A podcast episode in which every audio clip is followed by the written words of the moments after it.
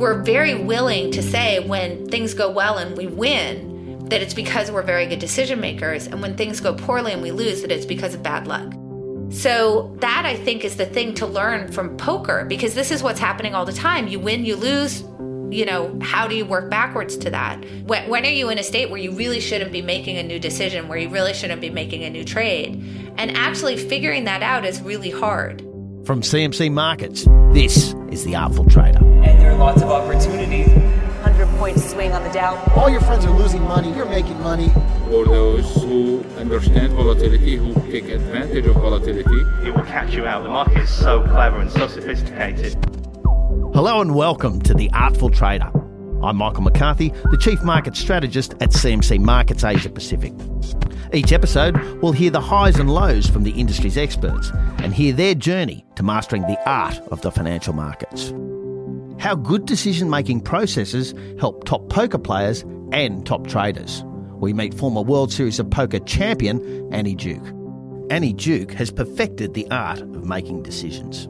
For over 20 years as a professional poker player, Annie mastered the art of how to get comfortable with uncertainty. She could recognise cognitive bias and stereotyping and use it to make good decisions. It was this strategy that led Annie to win her first World Series of Poker bracelet in 2004, beating a field of more than 200 players. She also won $2 million in the Winner Takes All Tournament of Champions, which was televised live that year. So it may come as no surprise that Annie began her career in cognitive science and has now written several books on the decisions that won her millions. Her new book, Thinking in Bets Making Smarter Decisions When You Don't Have All the Facts, teaches readers to make smarter decisions in any situation. Annie Duke joins the Artful Trader from Long Island, New Jersey. Well, Annie Duke, welcome to the Artful Trader. Um, thank you for joining us today. Could we start with uh, with your background? You played cards as a child with your family. Yes, but not poker. We we played a lot of games that didn't involve gambling. I mean, luckily my father wasn't trying to like win the allowance money back, but um, we, we were playing, uh, you know, a variety of, of, of card games. And this is really kind of how we socialized as a family was through games. My, my father was an avid games player. Um, he also had a theory that you should have never let your children win which made for some tantrums on my part because I was the youngest one playing in the game. So I did most of the losing and I got very upset about it. But I think, interestingly enough, it, it actually taught me a very hard lesson about how to be a good loser. And I think that I had to figure out how to be okay with that and how to sort of take the lessons and to either, you know, quit and not play the game, right? That would have been one choice. But I kept coming back because I wanted to learn how to actually master the game. And by the time I was 16, I was doing a pretty good job of beating my father. So I, I think that I kind of figured out, you know, how do you keep your emotions under control so you're not actually like throwing the cards against the wall, which isn't particularly productive for being able to get better at what you're doing. Understandably. Um, but what drew you to cognitive psychology? Uh, I took a Psych 1 class just as a requirement. And I found that it was really this interesting way to sort of think about how do you get into something mathy that is also like has a lot of uncertainty to it which was something that i really like thinking about and and cognitive psychology actually really does that so you take this very scientific approach to understanding the way that our brain interacts with the world. Um, you understand what a hypothesis is how to test it how to deal with data right? So you're you're really understanding statistics and what they mean. And so i could kind of get that creative side going along with the more scientific math side that i really kind of needed to feed i think. So you're essentially on your way to becoming an academic what, what drew you to poker so I would say luck.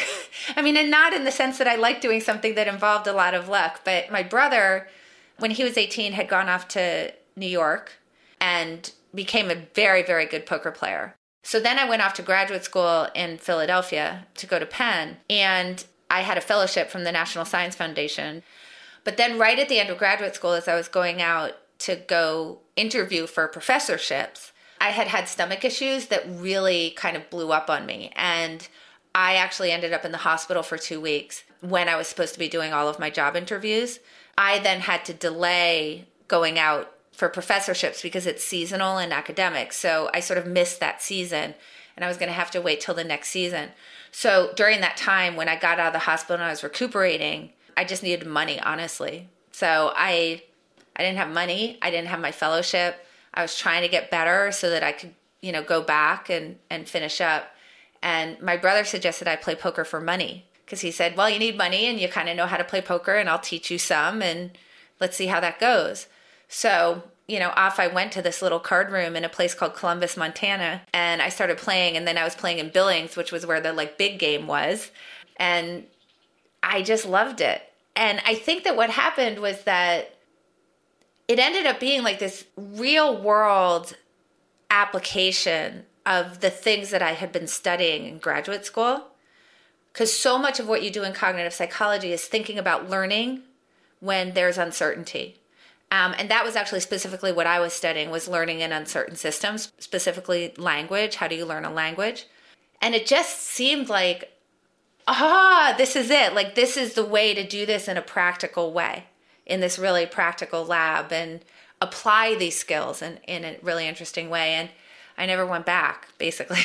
So, what was it like that first time you sat down at the table looking to play professionally? What were you thinking? What did that feel like? it, it's so funny when I look back on it. It felt easy. You know, I had this brother who at the time had already made the final table of the main event of the World Series of Poker. He had done that when he was 23. And I'd watched him play. And I had had the benefit of being able to interact with some of the best players in the world, people like Erik Seidel, for example, Dan Harrington, you know, Phil Hellmuth. So I felt like I really knew what I was doing. And I sat down in this game, and it was a bunch of people who were, you know, kind of ranchers by day, very typical of what you'd imagine from the American West. And I thought, this game is easy. This is amazing. Like, I've got these great teachers. They've really told me what to do. It seems pretty simple. I'm good to go. And I look back on that now and I'm just, I just think that's so hilarious that that's the way that I felt about it.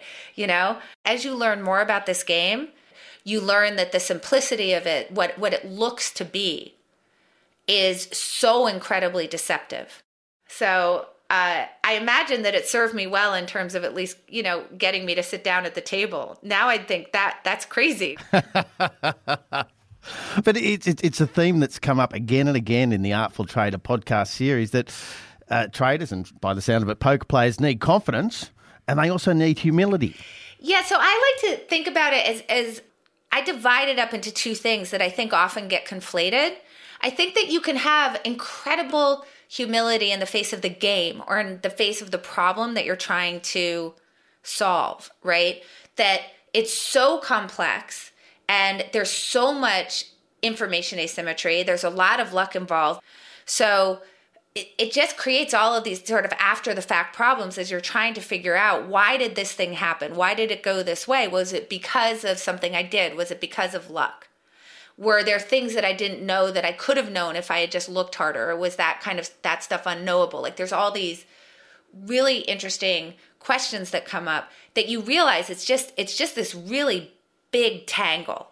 So you can have total humility in the face of that problem and I think that you can also say at the exact same time, but I think that I can make decisions within this system better than the people I'm deciding against. And I think those two things going hand in hand constantly makes you strive to be a better decision maker and to always ask like what do I still not know? What can I be doing better? How can I get better at sort of untangling these outcomes and figuring out why they happen? That's the humility of the game that causes you to keep never being satisfied with where you are, but you're very confident in the decisions that you make in regards to the people that you're playing against. And I, I think those two things can coexist just fine. Um, and I think people have a hard time understanding that they can coexist at the same time and they tend to conflate them. I mean, you've made it pretty clear what you enjoy about the game and the uncertainty of it. But what was it like being the only woman at a table? Are there special challenges for women who play poker?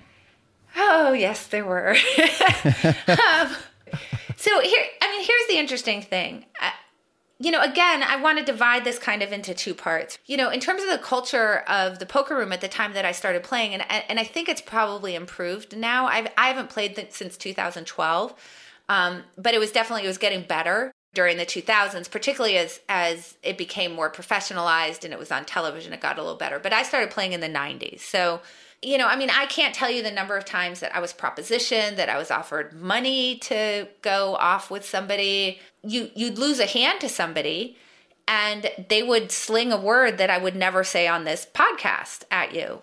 It's because of this kind of interesting thing about poker which is that it's not fun for people unless they're playing for an amount of money that actually matters to them. So, what that means is that then when they lose a hand, that money that they lost really does matter to them. And kind of like in the old days of trading, when you were actually standing on the floor trading against people, right? That which doesn't happen anymore, but which used to, that was very much like poker, where it was one of these few things where the wins and losses were face to face with somebody, right? You had to look at the person that just you know, took your money. And I think that for not only are they losing an amount of money that matters to them, but they're losing it to a girl. So that is very often not a happy experience. That is certainly not true of every man that I played against, not even close, right? There are lots of men who just treated me like an individual, treated me like anybody else, looked at me like a regular opponent, but that was not true for all men. And then within the kind of culture of what I was living in, nobody was saying that's not okay that they just said that to you. You know, I sort of looked at that and I said, okay, I think that those that culture is going to change very slowly. Now, I think that by my presence here and the presence of other people like, um, you know, Jennifer Harman or Barbara Enright, you know, Cyndy Violette was another one that as more women were sort of getting into it and becoming professional, that slowly but surely, like maybe there would be some changes. But I understood that those were going to be very slow moving. So, what I really chose to focus on is given that there's this really emotional reaction from a certain number of the people that I play against, how can I create agency for myself interacting with them? And what I realized was, oh, there's actually a lot of power in the fact that people are getting so emotional in their interactions with me because people who are in a really emotional state are not necessarily going to be particularly ration- eh, rational in the decisions that they make against me. And in particular, what I discovered was that that particular type of man, and again, not even close to all men, but that particular type of man becomes a very bad Bayesian when they're playing against a woman. They come in with very, very specific preconceived notions about who you are and how you play. And it doesn't matter what evidence that you're giving them that maybe their notions about you aren't true, they just don't update. And once you kind of understand that, you realize, okay, you know, there's a lot of stuff that kind of stinks about this. But in terms of what my job at this table is, which is to execute the best decisions against my opponent possible, oh, I actually kind of have an advantage here. And I think that that really kind of allowed me to sort of be sanguine about the whole thing, right? And just be like, okay, I'm going to try to push forward these kind of slow cultural changes and also recognize that there's a lot of power for me sitting in these interactions as long as I don't allow myself to get really emotional about them also. Okay, so it's offensive, but it's potentially useful. Exactly. More from Annie Duke in a moment. This is The Artful Trader, uncovering the highs and the lows to mastering the art of the financial markets. One of the best selling books on markets is, of course, Jack Schwager's Market Wizards series, in which he interviewed all the trading greats. So it was an honour to turn the mic around and pick Jack's brain about what he learned from the best and his answers were surprising. Every successful trader I've ever known has had their own trading style. So that tells you there is no right approach. One of the most important things you can do is develop your own style and methodology. And I just long time ago uh, decided that you don't want to listen to other people's advice. Uh, it'll just mess you up. You can hear more from Jack Schwager and all of our previous interviews at theartfultraderpodcast.com or wherever you get your favourite podcasts. Now, back to my chat with Annie Duke on Long Island, New Jersey. Well, Annie, I've got to ask, um, what about the hands that you misplayed, that you made mistakes in? Uh, those I remember. okay.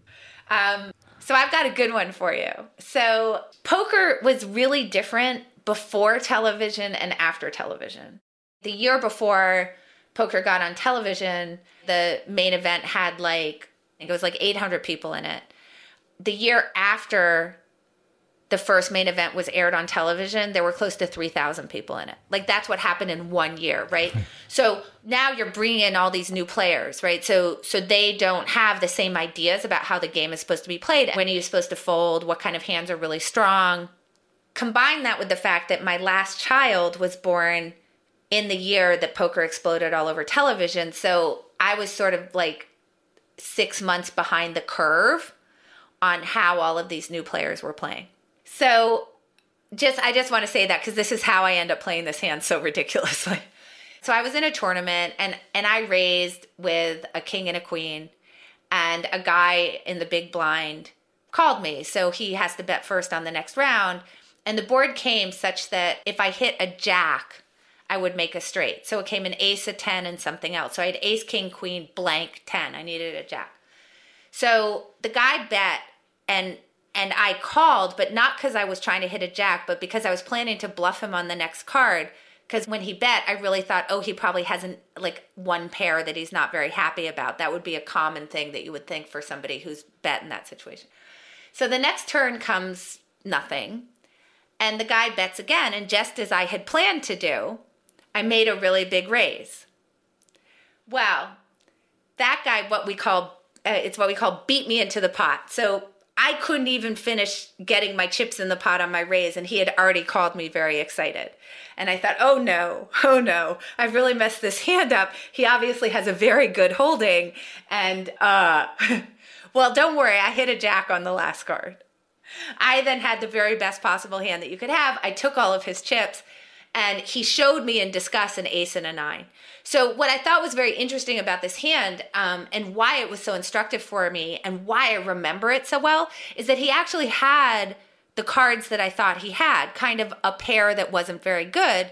So I got that part right. I got his hole cards right. But what I got totally wrong was how he would rate this hand. So prior to television, somebody would have rated that as very weak. After television, people were for a while, not anymore, but were for a while rating these hands as very strong. And I just totally missed the idea that this guy maybe might think that this hand was much better than it was. And it really brought home for me that there's two pieces of the puzzle. It's not just about figuring out what the person's holding, but you have to figure out well how the person's going to react to their holdings. And I totally totally missed that and messed the hand up and then won anyway.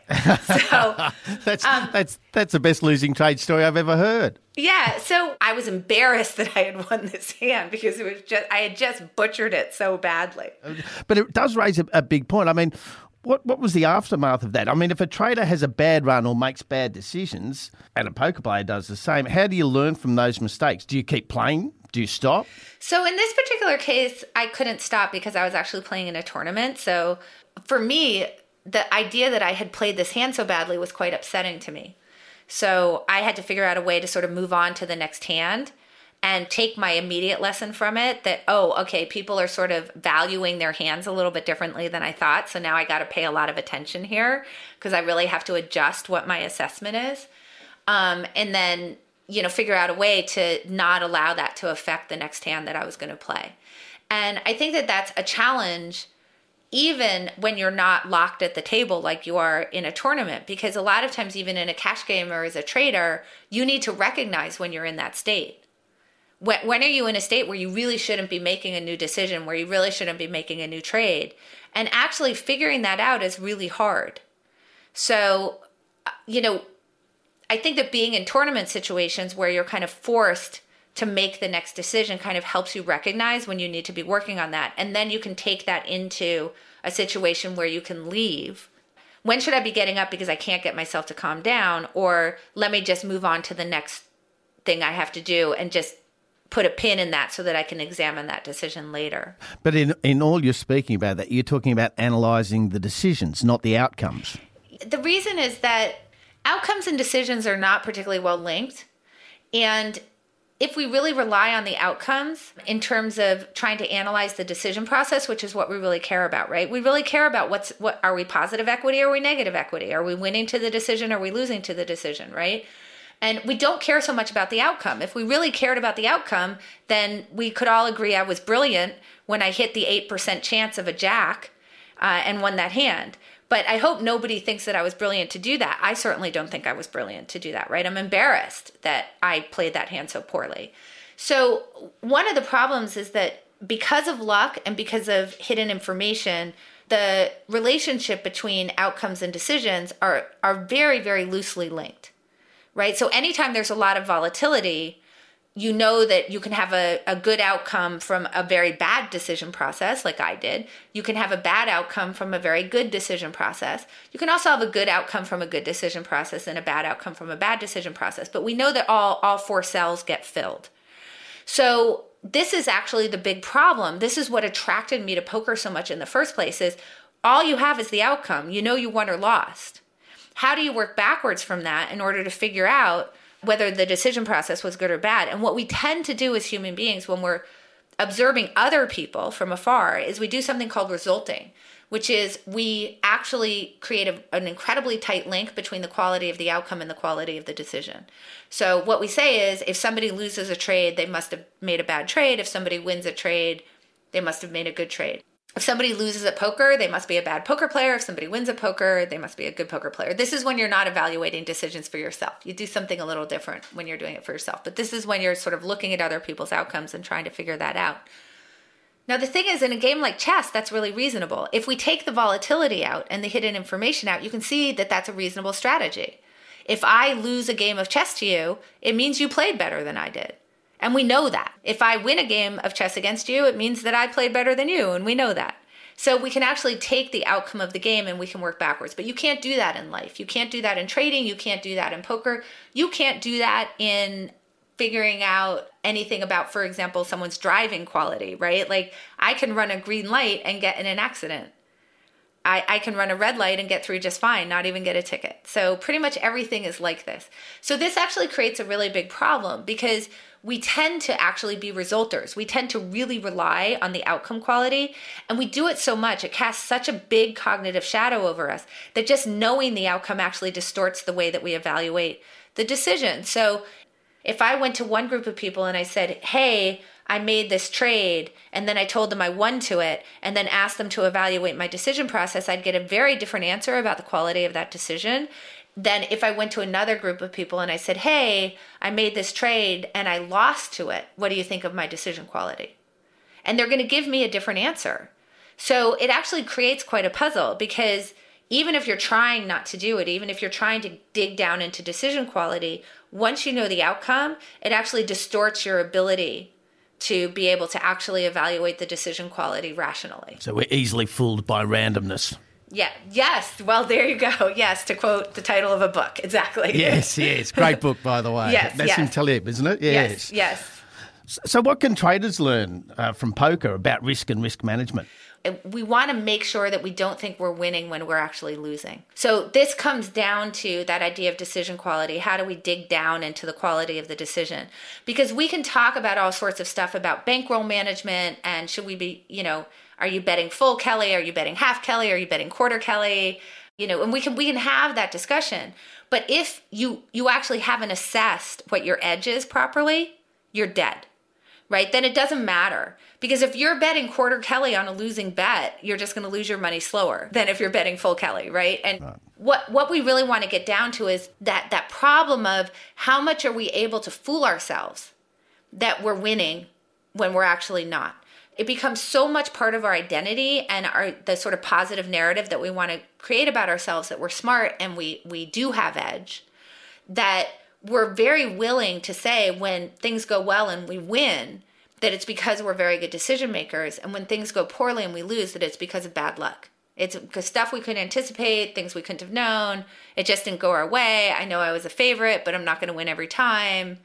You know wasn't my fault so that that i think is the thing to learn from poker because this is what's happening all the time you win you lose you know how do you work backwards to that um, and I think that you have to be incredibly disciplined to get down into decision quality. And I think that part of it comes from actually a clue for what I just told you this hand that I won, where I was horrified and went and ran over to Erik Seidel and said, I can't believe I did this. Like, please help me.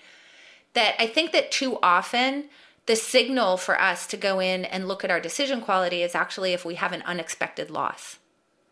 And that tends to be what we go and look at. And when we're sort of digging into that, I think we tend to overvalue luck. But even if we don't, we tend to be asking ourselves the question of could I have done better? Could I have lost less? Is there some way that I could have won?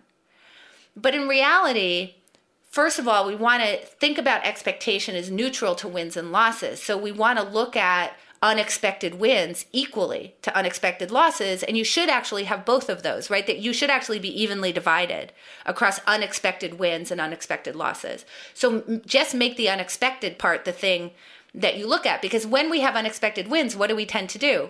Whoa that was awesome. I'm way better than i thought i was. Yeah. done right? Yep. So so you want to look at both sides of the equation number one because you have to do that in poker. You have to when you have a hand that you win it shouldn't matter. You want to still look at the decision quality. And then the other question that you want to be asking yourself which i don't don't think comes natural to us is that we want to be neutral as to direction. We want to both ask ourselves like if we lose is there a way that i could have lost less? But also had i made better decisions maybe i was supposed to lose more right maybe i didn't bet big enough on this. Maybe maybe it turns out that my edge was so large that i actually underbet the situation. So had i made a better decision about my position sizing that i would have actually lost more than i did. Same thing on the win side. If we have an unexpected win maybe the answer is a better decision process would have caused me to actually win less. So when we tend to ask if we do ever look at wins which is rare we ask could i have won more? So we want to think about being neutral as to wins and losses and just think about things that are unexpected. And then we want to be neutral as to direction. We want to think about both uh, upward and downward movement if we had a better decision process and we want to examine both equally and what i think that that does is it, it causes us to train our minds to be outcome neutral that it's not about the quality of the outcome it's about the unexpectedness of the outcome that's what you care about um, and I really attribute that to, you know, Erik Seidel and my brother and these people really trying to get me to start thinking about stop telling me about the hands you lost because I know you had to make mistakes in the hands you won also. So start telling me about some of those. It's a good point, and it has obvious and clear parallels with trading. Uh, as um, a trader, often, you know, we examine our behaviour when we take a hit. But as a manager of traders, I found that there were two times of extreme danger. And the other time that a, a, trader was in real danger was after a big win. Is it the same for poker players after a tournament? Oh my gosh, completely. Right? That we think that we have a bigger edge than we actually do. So when we come off of a big win, particularly a big winning streak, where it could just be that you flipped heads, you know, five times in a row, which happens, right? Um, that people start to really misevaluate what their EV is, what their expected value is. And now all of a sudden, you know, they're betting a lot more because they think their expected value is a lot higher than it actually is. And that that comes from the winning side where you'll see people become too risky. Um, and then likewise, you have to really watch after a loss, two things can happen. If it's one isolated, really big loss, you can have someone trying to get even on like one trade. So you got to really watch out for that. But the other thing you have to watch out for is someone has just taken a series of losses, you'll get the opposite effect on the wins where they're the just losing is so painful that they'll actually reduce their volatility in order to try to make it so they can't lose too much. You know, they're just sort of trying to minimize the maximum loss, which in a way that's actually going to minimize the maximum win also. Um, and so they're going to actually become really super risk averse if they've come off a series of losses. So again, you want to sort of look at both sides and understand that there's danger in both. So what's going on in the brain when, when this decision making process is playing out?